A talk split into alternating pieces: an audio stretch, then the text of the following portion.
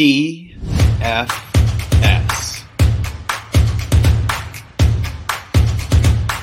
It is Friday, December 9th here in Draft Shark Studios in Rochester, New York. Welcome to our Week 14 DraftKings podcast. I'm your host, Matt Schauf. With me, as always, is Jared Smola. And Jared, where are you going at cash quarterback on DraftKings this week? Is it going to be cheap or are you paying up? It's cheap for me. Um, I have two kind of variations of the ca- of a cash line if I'm still deciding between. It's either going to be Geno Smith or Jared Goff for me. I think they're both really strong plays. Geno a bit more expensive at 6200, Goff 5600. We'll have to see about this right shoulder that Geno popped up on the injury report uh, limited practice on Thursday. We'll see how that shakes out later today. DK Metcalf added to the injury report on Thursday, too. So there, there's some questions there. Again, I do think Jared Goff, that's kind of where I'm leaning at this point to save the 600 bucks. Goff just playing well lately 69% completion rate, 7.6 yards per attempt over his last four games. As we talked about on yesterday's uh, preview podcast, we saw the Lions go pass heavy in terms of pass rate over expected against a Jags defense last week that is, you know, tougher against the run than the pass. The Vikings aren't quite as big of a, a, pass funnel, but they are tougher against the run in the pass. So we could see pretty nice volume from Goff again this week. And it, this is just kind of the game to attack on the main slate too. You know, easily the highest over under of the week, this Lions Vikings game. So I, I feel good about Goff at this price tag. He feels pretty safe to me.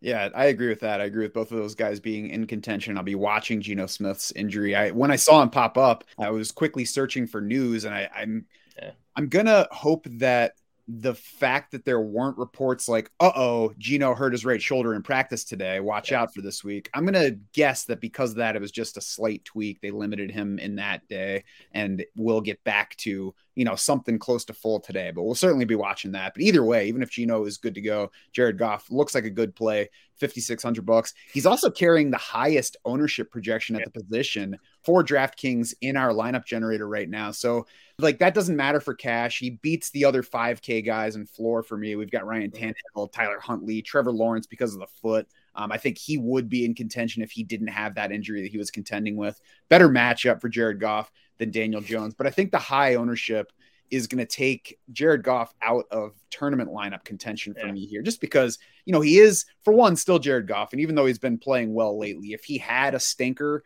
we wouldn't be like, where did this come from? I thought he was the perfect quarterback. The other thing is, he's still a bit iffy on ceiling 24.6 yeah. DraftKings points last week, but he's had just three other games of 20 plus DraftKings points this season. He's reached 27 points once. That was back in week four against Seattle. So I'm not saying the ceiling is definitely not there. I'm just not as sure that it's there as I am with some other guys. Yeah, chalk Jared Goff just seems like a guy we shouldn't be playing in tournaments. So he he is tempting. Like he's obviously an easy stack with Amon-Ra St. Brown, who's also still a pretty nice value on this slate. But I'm going to try to to stay away from Goff in tournaments at that ownership. Yeah, and Amon-Ra St. Brown, as you mentioned, seventy eight hundred bucks for him. That's still underpriced versus the safety that he brings relative to the other top producers. He's second in our DK dollars per point at the position at wide receiver. You know, despite that price being decently high, he leads all wide receivers in ownership projection by a wide margin right now. Twenty five percent ownership projection for him. So that stack is not sneaking up on anybody for tournament play, but it is a, an easy stack to start with for mm-hmm. um, cash lineups. And really, Jared, maybe the best place to play Goff this week is in the underdog battle royale because he's currently sitting seventh in QB ADP. Those, of course, are six team drafts that then go into a tournament field. So if it's six teams per draft and Goff is seventh in quarterback ADP, that means he's not always getting picked. You know, you're going to have to take Amon-Ra St. Brown very early. He's number three in ADP in that draft format right now. Justin Jefferson is the top overall player. So you're not going to stack Jefferson and St. Brown together, but you could get St. Brown. You could get Goff late. You can add in DJ Chark, Adam Thielen. Those guys are actually tied for 20th in wide receiver ADP. And we're talking a format here where no more than 18 wide receivers can get selected in a given draft. So if you've got a Goff, St. Mm-hmm. Brown, and then either Chark or Thielen lineup, there probably aren't a whole lot of other duplicates of that in the tourney. Yeah, the, the underdog drafts and you know the sleeper drafts too are the same concept are super interesting. Just trying to figure out you know how contrarian you, you want to get because the the rosters are so small that like you look at the teams that win these final things like you you basically need like the perfect team like the top scoring position, the top scoring guy at every position. So you have to ask yourself you know what are the odds Goff is you know, maybe not the top guy but at least the top three quarterback on the main slate. How do those odds compare to the ownership? As you said, you know, he's probably going to be owned in only you know, 25 or something percent of these drafts. So super interesting. I'm looking at my um, underdog exposure so far. I've done eight of these drafts so far this week. Don't have any Jared Goff yet, um, but might might mix them in in the, uh, the last few drafts I do this week. Yeah, I'm certainly not saying draft Jared Goff every time, but you know, if you're like if you're looking at him on DK and you're like, ah, if everybody's got him, I don't want him here's a place right. to get him where not everybody has him. If you haven't played on underdog yet, I mean, drafting for me is just a more fun way to play DFS. I would rather draft these teams than just sit there with my salary cap and set a lineup and guess what everybody else is doing. So if you if you feel the same way and you haven't done these yet, make your first deposit, use promo code Draft Sharks. You'll get that first deposit matched up to 100 bucks, and then you can just play for free for a while. Win some money, you can play for free forever. We'll get back to DraftKings lineup building now. And on the tourney side, Jared, that shoulder thing for Geno might make him a little bit comfier for tournament mm-hmm. play. And his ownership projection right now is lower than I would have guessed. So I really like the Geno Smith plus either of his wide receivers, maybe both in certain builds, plus Noah Fant, who gives you some salary relief on a slate that's going to be tough to fit some top options. So I lo- I really like the combo of value and upside and you know relatively low ownership rate in the Seattle stack here. Yeah, definitely like Geno for tournaments. Um, I would double stack them. I'm not sure I'd do the triple stack with both wideouts and Fant, but I think um, both wideouts or one of them with Fant makes a lot of sense. I like uh, D'Onta Foreman as the run back on that team. Um, you know, if that game is going to stay close enough where Geno does hit a ceiling, I think it's going to be because Foreman is having a big game on the ground. So I do like that tournament stack.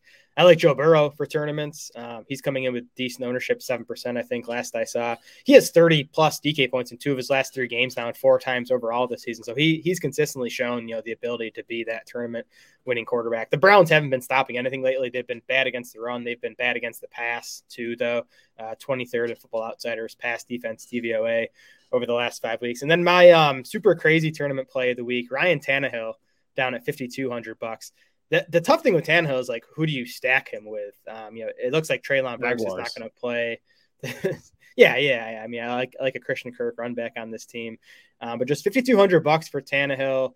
Um, we talked on yesterday's preview show about how you know Tennessee has kind of shifted to being a more balanced offense over the past four or five weeks with Derrick Henry struggling, and maybe they go that way again this week. You know, this was the matchup where we saw the Lions and Jared Goff go, you know, pass heavier last week against Jacksonville. Jags 31st in Football Outsiders pass defense DVOA over the past five weeks. They're 25th in adjusted fantasy points allowed to quarterbacks on the season.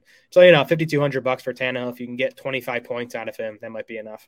Yeah, I don't think I'll get there, but I can understand the idea that one way to play Ryan Tannehill could be him and Derrick Henry. And I know the initial idea is play Ryan Tannehill because it's not really working with Derrick Henry lately. But I don't have the numbers currently in front of me, but huge Derrick Henry games have not necessarily been bad Ryan Tannehill games. In the past, we've seen lots of them getting there together because, you know, one helps drive the other. Either Tennessee jumps out to a lead passing early and hands the ball a lot to Derrick Henry late, or the defense dealing with Derrick Henry just makes it easier to throw the yeah. ball. So, you know, it is tough to pick a pass catcher to go with Tannehill. I feel like you don't really have to. You could just play him naked, as the kids say, and then seriously run back one or two Jaguars wide receivers yeah. on the other side because they're more attractive. I do think that Trevor Lawrence at 5,700 is attractive here as well. You know, the foot injury keeps him out of cash consideration, but the salary is good. Mm-hmm. Um, he wasn't nearly as bad last week as the fantasy numbers might indicate. Dealt with some wide receiver drops. The Detroit D has been playing well lately. So this week we've got him, we've got Christian Kirk, we've got Zay Jones, we've got Evan Engram, all in single digits in projected ownership, and that's kind of the good thing about the way last week went. And now we've got this matchup that just favors throwing the ball. Tennessee is the sixth best QB scoring matchup by our adjusted fantasy points allowed, dominating run defense. So opponents are passing at the league's highest rate over expected for the season. Um, and the Jaguars have shown lately that they're not going to force the run. They're happy to go ahead and throw the ball if that's what makes sense. So I really like the upside of the Jacksonville stack here. Yeah, I like this game in general, which maybe I shouldn't because it has a 41 point over under. But you know, it's the type of game that you know that over under is going to keep people off it. And you know, as we've said, both these defenses are, are kind of pass funnels, which you know could lead to more plays, more points in this game running back. And I think my top guy for cash is another reason to like Joe Burrow in tournaments because Joe Mixon's back. His salary is under 7K. The yep. Pittsburgh game that he left early with that concussion is just the second time all season that he's been in single digits for PPR scoring. And even with that game, he's still fifth among running backs in touches per game on the year. So he should be a very good bet for opportunities for scoring upside. Cleveland's the second best scoring matchup for running backs by our adjusted fantasy points allowed but he's going to be on a whole lot of rosters this week. Yes, that's a good point. Um, you know, Burrow kind of gives you the, the, leverage off of Joe Mixon, who's going to be, you know, 20 plus percent owned. But I do like Mixon for cash. I'm not worried about the ownership. Good matchup against the Browns. Uh, Bengals five and a half point home favorites with a 26 point implied total. Um, head coach Zac Taylor said this week, too, you know, in case you were wondering that Mixon still is their guy. Um, I don't expect much change to the workload split, despite, you know, Perine's two pretty solid games with Mixon out. So I like Mixon for cash. Um, I like Dalvin Cook for cash too. He's just, you know, for a while now, he's been getting a really nice workload 75 plus percent of Minnesota's offensive snaps in six straight games if you omit that blowout loss to the Cowboys when uh, the Vikings pulled starters late in that game. Uh, Cook averaging 17.7 carries and 4.3 targets over those six games. And the Lions defense has been better. It's more the pass defense that's improved that they're still mid pack against the run in Football Outsiders defensive DVOA over the last five weeks fantasy players are funny, wondering if Samaje Perine has done enough to supplant or take work away from Joe Mixon. Like he had a really good game last week against a soft Chiefs defense. The week before he had 93 total yards on 21 touches. So I mean, it, it was nice, but that's why he's that's why he's the backup. That's why he was in when Joe Mixon was gone. He's not as good as Joe Mixon. I, I think there are a bunch of other options you can consider toward the top of our dollars per point rankings in the lineup generator. I I want to say I do think that DeAndre Swift is in play here, 5800 bucks. He might seem yeah. shaky because he started this week limited with the ankle on the practice report. I'm going to go ahead and play him for cash because he got back to full practice on Thursday. Obviously, we'll watch and see where Friday goes to confirm, but the full practice Thursday tells me that it was more a matter of resting him than oh no his ankle is yeah. weakened by that workload last week. I could be wrong. It could certainly bite me but you know this is where we take chances on that. And you know if i'm right in not worrying about the ankle he got 20 opportunities last week. You're just not getting 20 opportunities from a sub 6k starting back on a home favorite without some question mark. So i just i'm not too worried about the question mark in this case yeah, Swift is like not one of the first guys in my cash lineup, but he, he, I think I am going to end up playing him um, as that third running back in the flex spot. It's just a nice price. We don't even need the 14 carries we got last week. Like, give us eight to 10 carries. We really just want the target volume. He has 14 targets over his last two games. He's averaging nearly five targets per game over the six games back from injury, even when you know he was on a limited snap count in, in most of those games. And the, the Vikings uh, have allowed the sixth most running back catches, the second most running back receiving yards, and a lot of that has come recently. They gave up the big receiving game to Tony Pollard, 109 yards and two touchdowns for Pollard in that blowout win uh, for the Cowboys. Rhamondre Stevenson caught nine passes against them on Thanksgiving. Uh, Zonovan Knight and Ty Johnson combined for 11 catches against Minnesota last week. So yeah, I, I, I, think you're basically just playing Swift for that pass catching production. Anything he gives you on the ground is kind of a bonus. Mm-hmm. On the tourney side, Mixon and Swift are both tracking for high ownership, higher ownership than I would like here. I'm a little bit more willing to stick with Mixon through that than I am Swift because there is risk. There's some risk that that ankle is tweaked. There's just some risk that he doesn't succeed on the ground or gives the touchdowns to Jamaal Williams. So I, I lean away from him at higher ownership here. What do you like for tournament running back? Yeah, I think I'm going to have a rule where I play Tony Pollard or Zeke Elliott in every tournament lineup I make this week. Um, I think one of them is going to have a big game, if not both of them. You know, Dallas 17 and a half point home favorites with a 30.75 point implied total against the Texans. Zeke, by the way, he has 16 plus DraftKings points in four straight games now. He hasn't topped 18.1 all season. So I guess that's kind of the argument against him is he hasn't had that blow up game yet, but he hasn't hit the 100 yard bonus yet, uh, which, which, you know, has a big part to do with that. So I think I think he could definitely get there this week. So I like the Cowboys backs. Um, then I like Miles Sanders as a tournament play this week too. Um, 6,200 bucks. He has he's had three tough matchups among his last four: Washington, Indianapolis, and Tennessee. The other game was the Packers. Um, that was a was, was at a Sunday night game. It wasn't on the main slate. It was a mm-hmm. primetime game. Um, he had 143 yards and two touchdowns in that game for 34 DraftKings points. I think that's the type of upside he has in this matchup against the Giants. Um, you know, the Giants aren't good against the run over the pass, so the Eagles could attack them either way. But I, I think it's, they're definitely going to shift more towards the run than we saw in that game against Tennessee last week.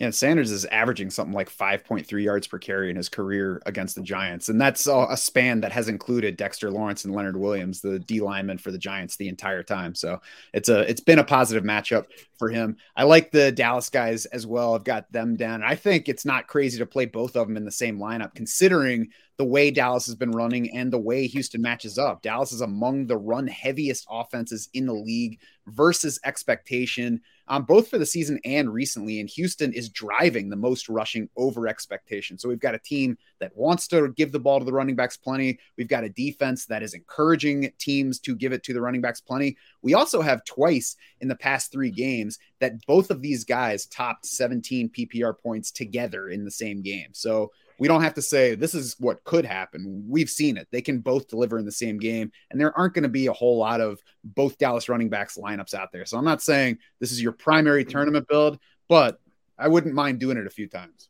Yeah, I think it's viable. I mean, you know, 17 points out of both guys isn't enough to win a tournament, but if you can get, you know, I think you, you probably need like 50 combined between them, which which I, it is possible in this matchup. I think. Yeah, and when I say 17 over 17 points for both of them, it's been one of them scoring more than 20, like 25 plus, and the other one scoring 17 or 18. So, you know, yep. we'll we'll see what happens in this ultimate matchup against Houston. For wide receiver, what do you like for cash? Yeah, so um, Chris Godwin and Christian Kirk are my first two guys in. I think they're both just excellent target bets for the price tag. Godwin sixty seven hundred bucks. He's averaging eleven targets over his last five games, and it's not like he's had like one huge spike target week and you know the rest have been kind of low. He has eight plus targets in all five of those games. The Niners are just twenty fifth in adjusted points allowed to wide receivers. And they're actually a better matchup for slot receivers than outside receivers. Godwin, of course, um, 66% of his snaps in the slot this season. So it's a good individual matchup for him. And then Christian Kirk, eight targets last week. He has eight plus targets in four straight games now, seven plus targets in six straight games. And as we've said, you know, this should be a pass heavy game from Jacksonville against this Titans defense. Tennessee, dead last in adjusted fantasy points allowed to wide receivers. I like Zay Jones on the other side of that one, $4,700 salary for him on DK this week. And the silver lining for him individually from that bad week 13 game where he dropped three passes, it brought his salary back down 200 bucks after three straight, three straight weeks of increase on that front. His targets, meanwhile, over the past three games have gone 10, 14, 7. He's 13th among all wide receivers in target share over the past four weeks. We'll watch Trevor Lawrence, but he says he's going to play through the foot injury. So uh, even if yeah. you don't feel comfortable betting on Trevor Lawrence in lineups, I think that's enough to make Zay Jones a pretty good value at his um, salary. And, you know, we already mentioned Tennessee, a big time pass funnel matchup. So the volume should be there. Yep, yeah, you definitely need Lawrence to play um, to play Kirk or Zay Jones, I think, in cash. So keep an eye on that. Um, the two other guys I'm considering again, I'm kind of working with two different cash lineups at this point. Um, but Garrett Wilson, I still think is in play at 5,900 bucks, 26% um, target share from Mike White over the past two weeks. He went for eight catches and 92 yards against the Bills a few weeks ago with Zach Wilson at quarterback. Buffalo just 18th in Football Outsiders pass defense DVOA over the past five weeks. They're just 18th in adjusted points allowed to wide receivers on the season. So it's a, it's a fine matchup for, for Garrett Wilson. I think he's going to continue to get the volume. And then you know, if I have to go with a, a cheap wide receiver in that third spot, I do think Zay Jones is in play. I also don't mind Michael Gallup at 4,600 bucks. I kind of want some exposure to this Cowboys offense in my cash game lineup. You know, they have easily the highest implied total on the main slate. Um, Gallup just 4,600 bucks. He has a 25% target share over the past two weeks, 15 total targets over that span. I think, you know, he's, he's looked healthy, you know, finally coming off that ACL, which I think makes sense with the timeline. You know, he's about nine months removed from it, 10 months removed from it now. Um, so he, he should start, you know, looking closer to 100%. Yeah, I think you're going to need some salary relief somewhere. Obviously, you look at Michael Gallup and you're like, yeah, I don't know how many targets he's going to get. He might lay you down. That might be the case, but you got to pay down somewhere. We'll talk about tight ends soon, but um, you know, let's say you're starting out with the Goff, Amon-Ra St. Brown, Justin Jefferson stack whether it's mm-hmm. cash or tournament. You got to pay down somewhere. What do you think about ultimately paying down for Phillip Dorsett or Kendall Hinton? 3K, 3,400 for the two of them each of those guys could lead their offenses in pass routes this week. You're obviously not expecting anything big, and I'm not sure I'd do it for tournament purposes because I don't think the upside's there for either guy. But for cash, you're basically just hoping for three to four catches and some decent yardage. Yeah, they're not going to make my cash line. I think they're okay. I, I think they're in play for tournaments actually, just for what they let you do elsewhere. If you can get you know 15 points out of a, a 3K wide receiver, I think Chris Moore is the other guy in that mix. I mean, he's going to be the you know, the other starting wide receiver for Houston with uh, Nico Collins and Brandin Cooks out. So I, I, think they're definitely worth considering. You know, mess around with the lineup, see what they let you fit in. On the tournament side, what else do you like at wide receiver? Yeah, so Ja'Marr Chase at seventy nine hundred bucks is our top dollars per point value at wide receiver, and he's coming in at just 15% projected ownership. So if that if, if that ownership holds in that range, I'm definitely going to be playing a lot of Chase in tournaments. We know about the upside he has. Tyler Lockett, I like at 6,500 bucks, pretty low ownership on him. He's actually the only wide receiver with a 99.9 matchup advantage according to Pro Football Focus this week. They kind of look at you know where Lockett lines up and the, the corners he's going to face on the Panthers. He has, you know, the best matchup of the week according to PFF. Deebo Samuel, 6100 bucks, 4% projected ownership. I'm not saying that, you know, go that the you know, move to Purdy's good news for Deebo, but it might help his target volume if he's, you know, running those shorter, high, higher percentage routes. And I do also think there's a chance his rushing role grows if, you know, San Francisco does decide to go run heavier with Purdy under center. So Deebo at that price tag at 4% ownership, I think he's worth a shot in, in tourneys. I agree. I have Jaguars and Seahawks wide receivers down here. We talked about Trevor Lawrence. We talked about Geno Smith. Even if you're not playing either of those quarterbacks, though, I think both of those sets of wide receivers look like they're going to go under owned by the current ownership projections in our lineup generator. So I would tap into those wide receiver cores, even if you're not using the wideouts. And then in kind of the same vein as Deebo Samuel, Juju Smith Schuster at 5,600 bucks, just 3% projected ownership right now. Before his concussion, he had a three game stretch that went five for 113 and a touchdown, seven for 124 and a touchdown, 10 for 88. He was back last week to leading Chiefs wide receivers in routes. I'm not betting on an ultimate Patrick Mahomes ceiling game this week, but it is still Patrick Mahomes as his quarterback. Juju is the lead wide receiver for Patrick Mahomes. So this is an affordable way to make a slight bet on Patrick Mahomes in a week where you might not want to necessarily bet on the full ceiling game uh, for the Chiefs QB. I like it, and now you can you know make a little mini stack with Juju and Jerry Jeudy, or Juju and Kendall Hinton. I think I'd rather just play the one piece and stay away from the Broncos in a tournament lineup. That's fine. Um, I do think a Broncos wide receiver hitting though helps Juju ceiling. If Denver can actually score and keep the Chiefs passing, that helps Juju. Yeah, I just don't think that's possible.